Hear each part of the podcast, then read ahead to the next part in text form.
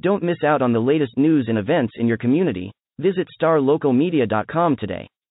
Sign up for our newsletter and stay informed on all the latest stories affecting your neighborhood. And if you're a local business owner, let us help you reach your target audience with our effective advertising solutions. Visit starlocalmedia.com and take the first step towards staying connected to your community. Today's podcast is brought to you by Star Local Media, 14 newspapers and websites with a print distribution of 270,000 homes and monthly page views of 600,000 online. Star Local Media, your community voice for news. Welcome to another edition of the Star Local Media Sports Podcast. My name is Matt Welch. I'm the sports editor at Star Local Media, and I am being joined by Devin Hassan, who's the sports editor for our papers out in Rowlett and Mesquite, as well as Kendrick Johnson, who's the sports editor for the McKinney Courier Gazette. And gentlemen, let's talk some football. You know, we're going to kind of uh, shift gears for the rest of the month and just kind of focus pretty uh, pretty solely on the gridiron. You know, um, I should uh, just kind of clarify in the coming weeks we're going to unveil our uh, our spring football primer series uh, next week, you know, for the next, uh, you know, through the end of the month, we're going to focus on our 6A and 5A football districts, kind of give you all a, uh, kind of a bit of insight as just kind of where our programs are at in the midst of their uh, of their off seasons. But beforehand, uh, guys, I wanted to focus on another part of the uh, of the football off season, something that's become a bit more prominent in recent years, has kind of really taken on a much larger space in the Texas high school football landscape, and that's seven on seven.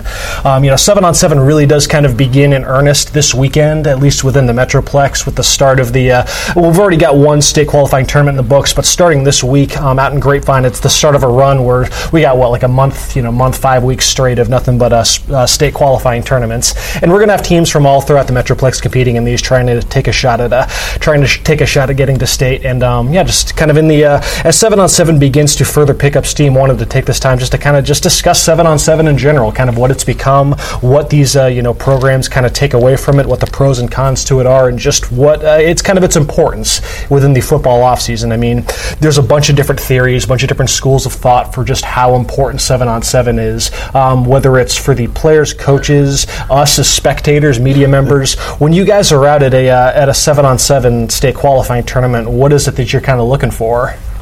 Well, I mean, it, it really just depends on, on the, the individual you know aspect of it. As, mm-hmm. as far as, as if it's a state qualifying tournament, really from a coverage standpoint, you're just trying to chase down as much as you can. Yeah. Whereas whereas at the state seven on seven tournament, you have a little ch- a chance to focus a little bit more. Um, you know, it's it's not so much the wins and losses, and I don't think that's. Mm-hmm. I mean, every team wants to do that. I just think they're that since the coaches are not directly involved, they're bystanders themselves. Mm-hmm. They're looking for things outside of wins and losses. Yeah. They're looking for how their team reacts to a situation, how their kids are behaving. You know, little things like that. For anybody who's never who's never seen seven on seven it is the complete opposite from what you see, you know, during the fall. It's a it's a great outlet, you know, to develop your skill positions, your quarterbacks, your receivers, your defensive backs.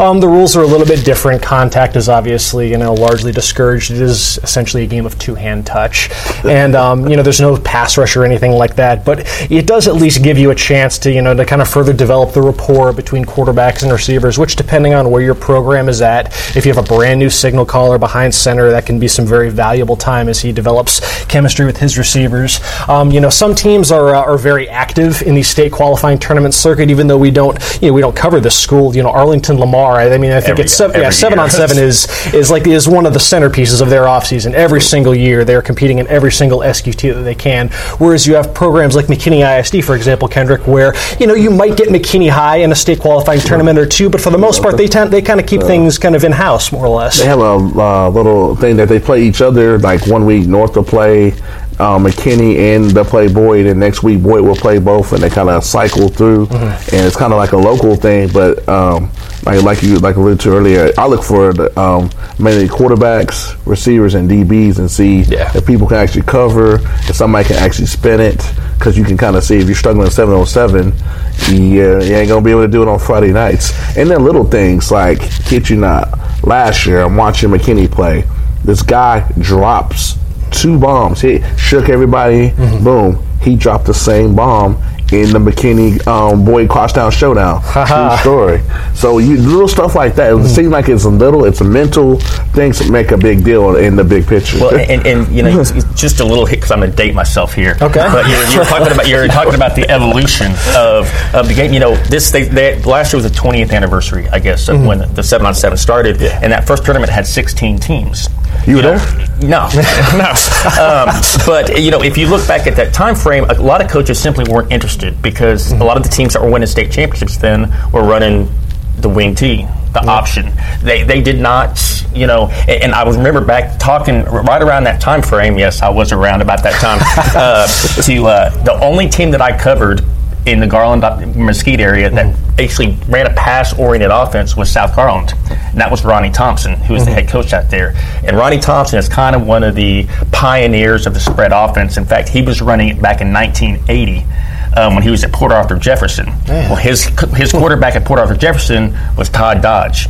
So, and when Todd Dodge took over Southlake Carroll, and they had that dominant run through the mid 2000s, Yeah. the spread was already growing. But when Southlake had that amount of success, the spread just it went like wildfires. Everybody tried to copy that plan, and that's when I think you really saw the rise in seven on seven. Because once they started running these pass happy offenses, they really saw the benefits of getting those extra workouts during the summer. Interesting. It's also, um, I mean, it's it, you, you you guys mentioned just kind of the chemistry aspect of this, and I think the uh, the fact that you can't have coaches participate in seven on seven, like you said, they're just bystanders. I think it is also kind of neat just to see how um, how how the kids kind of respond to when, there isn't a coach there to kind of rein them in, and you get to see kind of you know where the uh, where the leaders kind of you know show out and step up, and you know just see how kids kind of handle a uh, yeah because I mean these kids are competitors. I naturally. at the communications. Like you'll see, you'll see the coach in, and all of a sudden you see this, and you see certain play call, and then uh, yeah, and then all of a sudden you see because they can't do anything, yeah. yeah. You see the the freestyle communication because like this, the quarterback all the time. It's like you know how you see the. Everybody like look over. You don't see it that dramatic, but you see the quarterback every time he's he got his he got his head. So it's just funny how the communication signals go. But um, I know some schools, not necessarily the ones in McKinney, but in this area, will use that to be able to get that up tempo. So because if you have a talented enough quarterback, he needs whatever hand signals or whatever, and they Yeah. start working on that, and it's perfected by the time they get to district play. And then that's how you see them never want to huddle. They got the hand signals because the quarterback's got that down, and he, his receivers better have it down, or they ain't gonna be out there. So I know that's kind of alluding what Devin said. The evolution of the spread now, especially with the up tempo, because it went from just spreading people out and throwing to now it's like. Like I won't No say huddle. compare basketball seven seconds or less is like that quick corner get boom Yeah. and you can do that in seven oh seven. And a lot of teams run a lot of the same pass concepts, route trees, and stuff that they do during the season. There are some programs that just have like seven on seven specific offenses and whatnot. But um, I I was thinking like I noticed like last time, like as far as you know, if you're if you're in our standpoint, you're trying to find you know what what skills are kind of translatable to the fall. Like what can you truly extrapolate from watching seven on seven, and things like you know I just think of when I was covering you know Plano Senior last year during seven on seven, and you see little wrinkles that like you know you just kind of file away for later on. Like watching seven on seven, it became pretty apparent that you know Plano's top receiver Caleb McAway was going to be an absolute monster in jump ball situations because you could just see you know how, how that kind of bears out in seven on seven, and that's one of those things that you know the rules aren't you know restrictive enough to where you know they don't discourage contact entirely. But if you if you have two players going up for a jump ball, player comes down with it, then it seems conceivable that that's something that could carry over. Plus, um, the way that they use their because it's just you can't obviously your running backs participate in this too, but obviously they're used as receivers. But um, you know, Nobody can check Cumby. I bet. yeah, Kyron Cumby. That was the first time I had seen Kyron Cumby as a receiver because obviously he's lining up in the slot there, Good check. and you see just how, like, obviously anybody who's seen him play running back knows how just dangerous he is in space. Legit kid. But is, but um, in seven on seven, just watching just how easily he was able to just, I mean, they would just run some short stuff with him that we'd expect out of a slot receiver. But once he gets in space, I mean, his ability just to break things wide open was just like, wow, like this Plano might actually be able to use something with this because of just how effortless he was making it look as a receiver. and sure enough, you know, there were times this season where they, you know, they plugged in Cumby as a slot receiver. He used to be big, big And he was he wound up leading the team in receiving yardage. Yeah. Why, he does the same receiver and rusher? Yeah. I didn't it's, even know that. it's, It's, it's similar to what um, you know Curtis Williams, uh, who just graduated from over at West Mesquite. Yeah. Um, he was the sophomore of the year um, as a running back. But through their seven on seven workouts, he really kind of emerged and showed his talents uh, just as that little slot receiver. Mm. And that's something that they really incorporated. In fact, they actually moved him to wide receiver uh, full time at one point uh, wow. during that two years before realizing, no, we need you back in the backfield. Uh, but that was something that they kind of they kind of saw in seven on seven and uh, were able to fine tune for the for the fall, and it really helped him out because I think he ended up leading, leading them in receiving. Oh yeah, so. if you can if you can add that extra element to your offense, I mean, if you can take you like said, Curtis Williams, Kyron Cumby, your most dangerous playmaker, and give just throw just a different wrinkle, just something to where you got to keep that defense guessing just how he's going to be used. I mean, yeah, it can only it can only serve you better going forward. From a defensive standpoint, you can kind of see people can cover, mm-hmm. but um, one thing that's uh, uh, that's very underrated is kind of like um, like Devin said, you see how the kids act. Yeah. Because the I'm not trying to throw his name out there, but the guy that dropped the ball had a bad attitude, mm-hmm. and it came back and cost McKinney in the crosstown showdown. So it all transpires like you think, oh, they're just playing seven on seven in July, and then in November, from the ten thousand people guy had like eight or nine touchdowns, hits them in the hands, and then mm-hmm. that one play just shifted the momentum in that game, and it's a classic game. So um, for forever, McKinney's gonna remember as that guy. but you saw remnants of it in July, which is kind of crazy that it go all the way back, that it all added up. And, and, that's what when I went down there a couple of years ago to the state event. There are college guys out there watching, college coaches are mm-hmm. out there just kind of checking out. They understand this is not real football. Yeah. They're not out there trying to judge your. I mean, obviously you can kind of see what kind of athlete the guy is, but again, they're looking at the attitude that is all they're looking at. Mm-hmm. When a guy drops a pass, how does he come back and react in the huddle? If a quarterback throws an interception, they don't care what hap- how he acts when he throws a 50-yard bomb for a touchdown. They care how he acts, you know, coming back, getting the team rallied after an interception yep. on both sides of the ball. Those are what those college coaches are looking at. Yeah, I would, I would say Bills. Man, nobody look at what they do. Yeah. One thing about seven on seven that I've um, I always enjoy is when you get to see the private schools and kind of how like because when you think of programs like Prestonwood or Fort Worth All Saints relative to like these giant giant six A public schools, I feel like if there's any like any area where the gap between seven on seven and eleven on eleven just it could not be more yeah. more irrelevant is just when you see programs like like Prestonwood just going blow for blow with just the absolute juggernauts. Because that's like it's crazy. Because Prestonwood, first off, Prestonwood's already qualified for state. They were one of the two, one of the uh, you know one of the three state, uh, state qualifiers at the Frisco uh, SQT. Um, you know, last uh, was it earlier this month?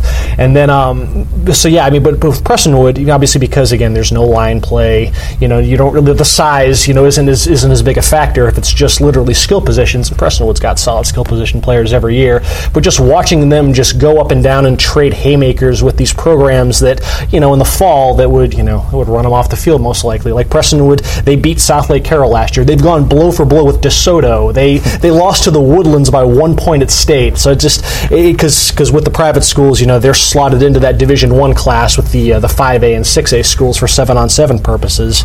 But um, I don't know. It's just like some funny some funny little wrinkle just that you kind of notice that the private schools get to kind of test their mettle against you know some of the top prospects you know elsewhere in the state teams that they won't get to see at all during the, well, during the fall. And, and, used to you get to see a smaller school like Celina, who yeah. was a small school power, take on these big. Now they've since got, gone to now three divisions now. Yeah. It's been two just because the number of teams that they they've um, as it kind of becomes more popular in the lower classifications. But yeah, that was always fun too because Celina had a seven-time state champion. But how often do they get to you know play Plano? Oh yeah, play? and then Absolutely. Celina would always hold their own at those seven-on-seven events. I saw um, so like we haven't mentioned a team like you know you mentioned kind of how every team has a kind of a different philosophy, and it's it does sound like it's kind of related to the coaches. You know, I know for the longest time, like Lewisville ISD, like Hebron was really the only program that consistently did seven on seven over the summer. But I just noticed in that Frisco SQT, you had a team like Marcus. You know, first time I've seen Marcus in an SQT in forever. And then this Saturday out of Grapevine, you've got Lewisville in there for the first time. He's like, look, look what the wind blew is. Yeah, yeah. I mean, it's, it, it is a coach's philosophy thing. I mean, Sachse has had one of the top passing offenses mm-hmm. in the state for the last. I mean, Kit Myers, three-year starter uh, at, now at Utah State. Jalen Mayden, mm-hmm. uh, three-year starter now at Mississippi State. Um, I mean, these guys put up video game numbers, but you hardly ever saw them in an SQT. Yeah. They play in a little citywide. They get in those mm-hmm. little, you know, one-day tournaments with Wylie and that group that's close to them. But that coaching staff, Coach Behrens and them, just have never really stressed, hey, we want you. We're, we're going to compete in two or three SQTs. In fact, they've never even qualified for the state tournament because they've only you know been in a handful mm-hmm. of SQTs. But you know, so it just it depends on. They, I think they would rather have them doing doing other things in the summer. Allen's kind of the same way. Um, you know what Allen like Allen hardly ever competes in SQTs. The last time that they did was in 2014, and that was more so at the behest of the players. This was back like in the tail end of the Kyler Murray uh, reign of terror, and um, I mean they qualified for state, and obviously they're they're very good at seven on seven, but it's just one of those things they just kind of preferred to keep it you know in house. What they uh, you know kind of a, an aside on Allen. One thing that they did a few years ago, and I believe this was right at the tail end of uh, Coach Westerberg, uh, Tom Westerberg, in his last year with the program. Um, they had uh, entering that offseason, they had four quarterbacks between varsity and JV, and there's it's Allen, so you'd expect there's a ton of kids within the program that were playing in seven on seven. So what they did is they just played seven on seven amongst you know one another, and the way that they went about splitting up teams was that they held a fantasy draft. they decided just they had the uh, they let the four quarterbacks be the uh, be the captains, and then they legit went and had like a snake style fantasy draft where they just picked among the receivers, DBs, linebackers, running backs, and that's just then those were the teams for the uh, for the summer. Um, so let's see. I mean, so yeah, we'll have you know there will be state qualifying tournaments you know in the coming weeks. We get asked all the time, you know, what is what do you guys do during the summer once you know once schools are out because there's nothing going on. Well, at least for a June, at least for June, we're going to focus a lot of coverage on seven on seven. So um, you know we'll be out and about at the various SQTs, and um, you know once it'll all culminate, you know at the end of uh, at the end of June, the 28th through the 30th at the state tournament, which is down in uh, in College Station. Jeff, And also, I'll be running around through the, the Star Local readership area, so you might see me popping up at a school near you. So then, um, one of the uh, obviously one program that um, you know is pretty. Uh, I believe Frisco Lone Star does some seven on seven, if I recall. One of the uh, you know one of the key pieces to uh, to Frisco Lone Star success last season was the emergence of stud wide receiver Marvin Mims and uh, Kendrick. This was the subject for our Fast Forward Rewind Student Athlete Spotlight. Kendrick was out and about, chatted up Marvin Mims just to kind of get a catch up on his offseason, how the Rangers are coming along, and um, we'll check in and see what Marvin had to say after a word from the sponsor. Today's podcast is brought to you by Star Local Media, 14 newspapers and websites with a print distribution of 270,000 homes and monthly page views of 600,000 online. Star Local Media, your community voice for news. Kendrick Johnson coming to you once again. This time we're in Frisco at Lone Star, home of the Rangers, with the star wide receiver, star junior wide receiver, Marvin Mims. Marvin, give us some insight to your, your offseason and getting all these offers. Uh, well, the recruiting process for me has been overwhelming. You know, after a good season last year, going four rounds deep, I didn't really expect it to be like this. But ever since January, I've had a lot of coaches call me during the open period and offering me and coming to look at me, and invite me to their junior days. Out of, out of the fact that you know people, you on people's radar uh, from a scouting standpoint and from like other teams going to be gunning for you this year, how much is that motivating you going into your off season and getting ready for next season? Uh, really in the off season, I have to work harder. You know, last year we had Kirby and MJ so those guys were mostly game planning on Kirby and MJ and how they run and stuff. So I just get let loose. But now the teams are going to be uh, gunning on me and DJ. So I have to make plays for myself, and I really depend on them to make plays for me. How much confidence you have the fact that people have confidence in you that you're going to be that guy and make plays for this team next year? I mean, confidence is never really a problem. You know, you get some plays you make, some plays you don't. You just got to get back up and keep playing. I mean, game's up and down, so you just got to keep your head throughout the whole thing. How, how, much motivation do you have after coming so close to almost getting to that regional final and um, playing against Legacy last year? Do you want to rematch against them? I you straight up. Do you want to rematch against Legacy? Oh, yeah, I love playing against Legacy again. You know, it was a good team that got us at the beginning. I feel like they didn't get that hot start. I think we would have uh, came out at the end. You know, a couple mistakes on our hand but I feel like we should have won that game, and we'll get another chance this year. How much motivation do you have off of that, knowing that that even though they beat y'all, y'all definitely can beat them, and y'all definitely on that level? Is that something y'all talk about here, or just like y'all just put that in the past and y'all focus ahead? I mean, pretty much we put it in the past, but uh, we have a lot of returning people from varsity last year. I know it hasn't lost their mind as we go into the season next year. You know, play Highland Park the third game, and we get into the playoffs. You know it's like we have uh, experience, so it'd be good for us. How big a deal is it to be that second team in Frisco history go to that Texas Bowl? Uh, it's a really big deal. You know, uh, you know, being the only team in Frisco, that's really big. So just try to uh, get better as it goes on. Does it feel good? Do y'all take pride in being the best team? With the fact that y'all district, everybody's Frisco, y'all see everybody at least once a year. The fact that y'all the top dogs in this city, is that something y'all talk about? Or y'all focus on the bigger things? I mean, Coach Rayburn always talks about uh, district championship. If we get hype off a district championship. You know, that's kind of the standards for us. It's not the standards for us. District championship is something that we expect uh, ourselves to do, and as we walk around the city with the Lone Star shirt, they know who we are. So it's really important to us being the best school out here. How much pride do you have to be part of the Lone Star football program? I mean, Lone Star football program is like no other program. You know, the things we do in the off season, they get us prepared for the season. You know, the coaches we have, it's just special here. Give us some insight to the hard work y'all been putting in to get ready for next season. Because I mean, y'all practice, man. Y'all, y'all going at it like it's September already. I mean, yeah, that's how we do it. You know, uh, defense, offense. You know, we have a new offense coordinator coming in, so we have to learn a new offense. And with that, the defense is picking up on us with their old stuff. So it's like, you know, we have to find a way to adjust with the new things that we learned. It's really hard, but I think we're trying to get a hang of it. How cool is it to be playing home games at the Star, home where the Cowboys practice, and have something like you can tell your kids in the future? I mean, playing at the Star, it's honestly such a blessing. You know, we get in late October, it gets starts getting cold and all that stuff. I mean, just playing at the Star. So like playing there is like nothing else. You know, temperate, real nice, nice turf, just nice area. That's something you're gonna talk to tell your kids and stuff as you get older. The fact that you played there, like Oh, that's yeah, that's definitely special. That practice facility is crazy. get some insight to the support because, like you kind of uh, t- touched on earlier, it's like expected for y'all to be things. It's not like wished upon. Yeah, I mean, we have high expectations here. You know, ever since that 2015 team went to the state championship, everything from then on, it's just been state championship, state championship, state championship. And with last year's team, I feel like we had the uh, team to do it. You know, I've, I honestly believe that was the best team to come through Lone Star. We just had to put some pieces together, and we made some mistakes, but that's on us. What, what do you say to those people like that see you play? Like, yeah, he can play. He's fast, but he's too little. I mean, honestly, it's not really about how big you are. You know, I mean, I'm working on it, but it's just about how much heart you have, how much you want to get the job done, and technique you have to get the job done. That's really all that matters. So somebody's never seen you play. Give us a scouting report on, on yourself. I mean, I'm quick, quick uh, out of my breaks, real fast, deep threat. You know, offensive weapon. I looked at your um, Hudl highlights and stuff. Would it be safe to say that you that you um, kind of have a game similar to Ryan Broyles that played for Oklahoma a couple years ago? Uh, yeah, I mean, it's real simple. You know, be able to run deep, run fast. You know, run by people. You know, there's gonna be a point where there's gonna be people who just as fast as me, and I feel like I'm ready for that with the amount of breaks I do and all that stuff. Just like in camps, you know, they have athletic guys out there too, and that technique just builds up on that athleticism, and that does nothing but help. So what's two or three things you're gonna add to your game that we didn't see this year that you're gonna be working on in the summertime to show us once 2018 kickoff in August? Uh, this year I'm gonna have to add some route running. You know, the teams are gonna be gunning for me. You know, I have to be able to make moves on one person and go to the next person and make a move on them. So that's really important as I'll have, you know, safety stacked up and all that type of stuff. Just being able to make plays for my team.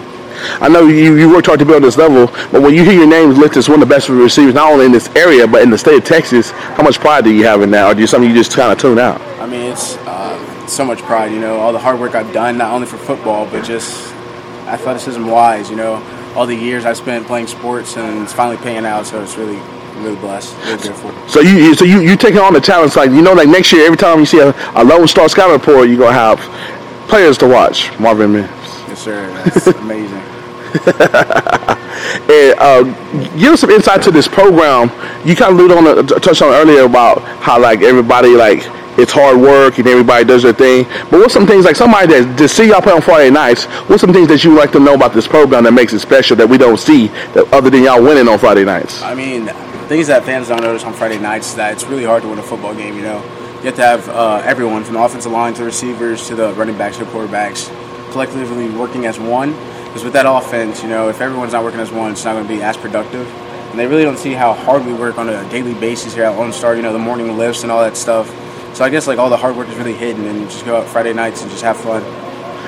Talk about Ranger Nation and all the support that y'all have. Like they they're rowdy in every sport y'all do, especially football. Oh yeah, it's crazy here. You know, the school is really uh, big on football. You know, Texas high school football, it's really big out here. So just having the school support and Frisco support, you know, when we make it a couple rounds deep and no one else is playing, you know, people from Frisco come to our games, like parents and stuff, just knowing that we have the ability to go farther than any other team.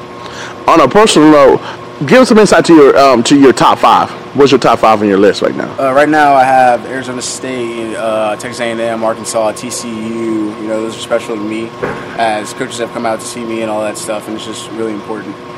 Hey, Star Local definitely supports you and all of our athletes in the area. Will you give us a heads up when you make that decision so we can, so we can break that news? Yes, sir. And last but not least, just just um, give a shout out to anybody you want to your friends, your family that supported you. 'Cause I know you got a lot of support to get on this big stage and do what you do. I mean, yeah, they've always been there from the start. You know, people that have, you know, grounded with me, the people here that have grounded with me ever since middle school, and that's very important to me. You know, just like just then we were all just little kids playing football. Now that I've made it, I want them to make it so we can make it together. That'd be really important to me. How far is it? I can tell you you take this very serious. How much is it to mentor these younger guys so they keep them going? Cause I saw you talking to a lot of the young. Most guys they do their thing and they put in their work, but the folks don't know what they got to do. I can see you like embrace the mentorship. Yeah, right now it's really not about this year. You know, it's about the future of Lone Star football. And with those younger guys, you have to have some leadership, some mentorship to teach them the ropes. You know, teach them how it goes. And not being able to do that in the game, you have to be able to do it in practice when those guys are there, watching your every move and doing all that stuff. Set a good example. Yeah, I heard it from the man, my man Marvin.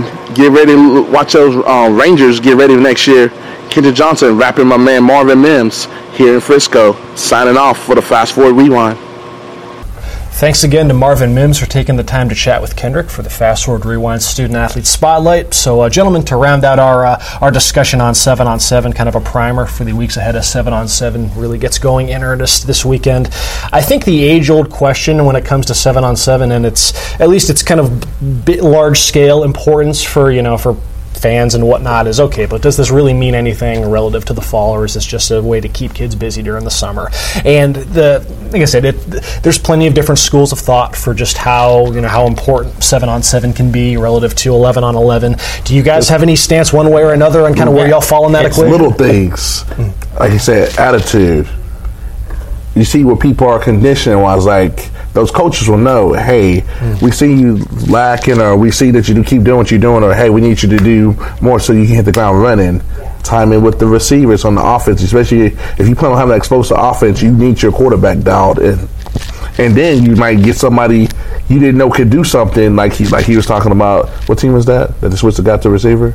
West oh, Mesquite. Oh yeah, that's mosquito. You get something like that. Mm-hmm. So you got you another toy that you didn't even know that you had in the spring. So a lot of that stuff all adds up. It's not like a huge thing, but those are the little things come in handy if you're trying to win championships. But if you're asking about the correlation, and I don't have to single out any coach in particular, because every coach I've ever talked to has said the same exact thing. There is absolutely no correlation. it's not real football. He said there. Are, you know, we, we talked about the benefits. There are mm-hmm. good things out there. Their main concern over seven on seven is.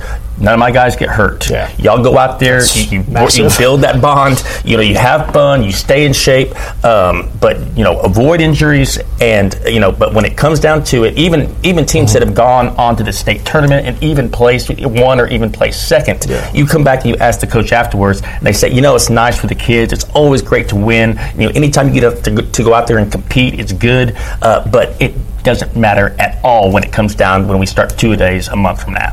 I went through um, a handful of years ago and did kind of a, a study or so on Plano ISD and just kind of what, you know, over a 10 year sample, um, the years then when they made state and 7 on 7 versus the years they didn't, what happened later on in those respective seasons. And the the data was all over the place. Yeah. You had a team, you had a program like Plano East, which, I mean, the data was actually pretty consistent with what you would, I guess, maybe want to expect out of something like that, where the years that they went to state, they averaged about seven and a half wins total. Um, on average, I should say, and then in the years when they didn't go to state, they averaged three and a half wins. So you can see, you know, it's it's a bit more clear cut there. But then, you know, you went to a program like Plano, and the the gap closed a bit more. And then with West, it was almost you know 50-50. So well, I, I think I mean it's, it, when I say there's no correlation, I, I mean no direct correlation. Yeah, yeah. Certainly, these these programs, these large programs with a lot of great athletes. Are going to be good at seven on seven because they got a lot of they have a lot of great athletes. But again, just the, the, the direct causation, I guess, correlation is not. It's like Plano East offensive coordinator Brad Bailey had. I'm just looking back over the story. He had a pretty good way to summarize it. It just kind of depends on where your program is at. Like Plano East, you know, in his, you know, in their first year under uh, Joey McCullough, I mean, they were coming off a one and nine season after that first year under Coach McCullough, and they just needed to find just something to help just kind of build and further instill some sort of a winning mentality within the uh, within the program. So we're just going to see seven on seven as just another chance to do that. Yeah. Whereas, you know, years later, you know, when all those players were, uh, you know, were seniors, you know, it's you're not as concerned. I mean, these kids all know each other. There's plenty of chemistry there, and one, you know, a setback in seven on seven is really not going to be the end of the world for these kids. But it just kind of depends on where your, uh, you know, where your program is at. I did go back just for just for the sake of, you know, just uh, another bit of a comparative study, looking back over the last ten years within the Division One uh, State seven on seven tournament. What, um, you know, how the the how the seven on seven state champion and the state runner up did that following season in football, just to see again what the if there is any sort of consistency there with what to uh, with what those teams who had success, you know, advancing to the final to the championship game in state seven on seven, what happened later on in the year. Um, you know, the results you can kind of take from it what you want. You know, there was only one state champion over the course of the last ten years, and that was uh, Lake Travis in 2010. Who was their quarterback? Who was that? That was back in the uh, that was what the five straight or whatever that they had. um, there is a little bit a little consistency though in that the past three um, the past three uh, let's see the past three state uh, Division One state champions I should say for uh, for seven on seven all three have been the state runner up during the fall. You had Lake Travis this past season, Austin Westlake, I should the Woodlands in 2016, and Austin Westlake in 2015. So there is at least kind of a running theme now that if you win, if you win state seven on seven, you there's at least a, a you know a recency of, of, a team getting to the state title game. But you had of those, uh, like I said, it was you know the state champion, the state runner up over the course of 10 years, 20 total teams. Uh, 17 of the 20 teams made the playoffs. The only teams that didn't were Whitehouse 2014, Cy-Fair 2009, and sorry Devin, Mesquite 2008 and then um, you know you had eight of those twenty teams went four rounds deep. Twelve of those twenty teams went three rounds deep, and um, three teams only went one and done. You know, Katy Seven Lakes 2014, Plano in 2012, and Richland in 2008. So man, you did a lot of research, man. You got your Alliance Borough. that was it was I had, I had time to prep today. But, uh, so I mean, yeah, you kind of see that it's you know there's at least enough of a uh, you know 60% of those teams wind up going at least three rounds deep, which a three rounds deep constitutes a solid playoff run. You know for your you know, for your typical program. So, so, so basically, if you ball in the spring, don't mean that you're gonna ball in the fall with a count. Yeah, but again, like like we just kind of have intimated, that just kind of depends on on where your program is at all in all. So yeah, we'll see. Um, we'll see what's to come. You know, so like I said, seven on seven begins in earnest this weekend. We got an SQT out in Grapevine on Saturday. Um, a handful of teams from our markets are going to be out there, and we've got other ones that just wrote them down. We have Hurst is actually a big player in S as far as hosting these uh, these tournaments. Um, the Hurst area is going to host a, an SQT on May 26th, and then later on June 16th. Uh, Northwest up in uh, up in Justin, uh, they host one on June 9th, and then Rowlett, Devin, host one uh, June yes. 22nd. So we'll, uh, always one of them are wheels off SQTs. wow, watch out. So uh, yeah, we'll see if uh, just how many teams we have headed to College Station in about uh, what is it about uh, in about six weeks time. But um, yeah, in the meantime, then that's uh, just kind of a look at some seven on seven. Like I said, next week we're going to really hit spring football in earnest. Preview our six A and five A districts. We're going to focus Mondays on six A, Thursdays on five A. So we hope that y'all will uh, give those a look. Otherwise, folks, this has been Matt Welch with the with Star Local Media. Devin Kendrick, appreciate y'all for tagging along, folks. Y'all enjoy the rest of your week. We will talk to y'all later. Thanks again to our sponsors, Star Local Media, 14 newspapers and websites with a print distribution of 270,000 homes and monthly page views of 600,000 online. Star Local Media, your community voice for news. Looking to hire top talent in your community? Look no further than starlocaljobs.com. Our platform is specifically designed to connect local employers with qualified candidates in their area. With StarLocalJobs.com, you can easily post job listings tailored to your specific needs and requirements. Our platform is user-friendly and offers a wide range of options to help you find the perfect candidate for your open position. Plus, our job matching algorithm ensures that your listing is shown to the most relevant job seekers in your area. But that's not all. StarLocalJobs.com also offers a variety of resources to help you throughout the hiring process.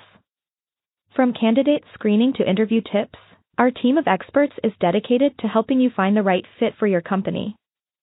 So why wait? Join the thousands of satisfied employers who have found their ideal candidate through starlocaljobs.com. Post your job listing today and start building your dream team.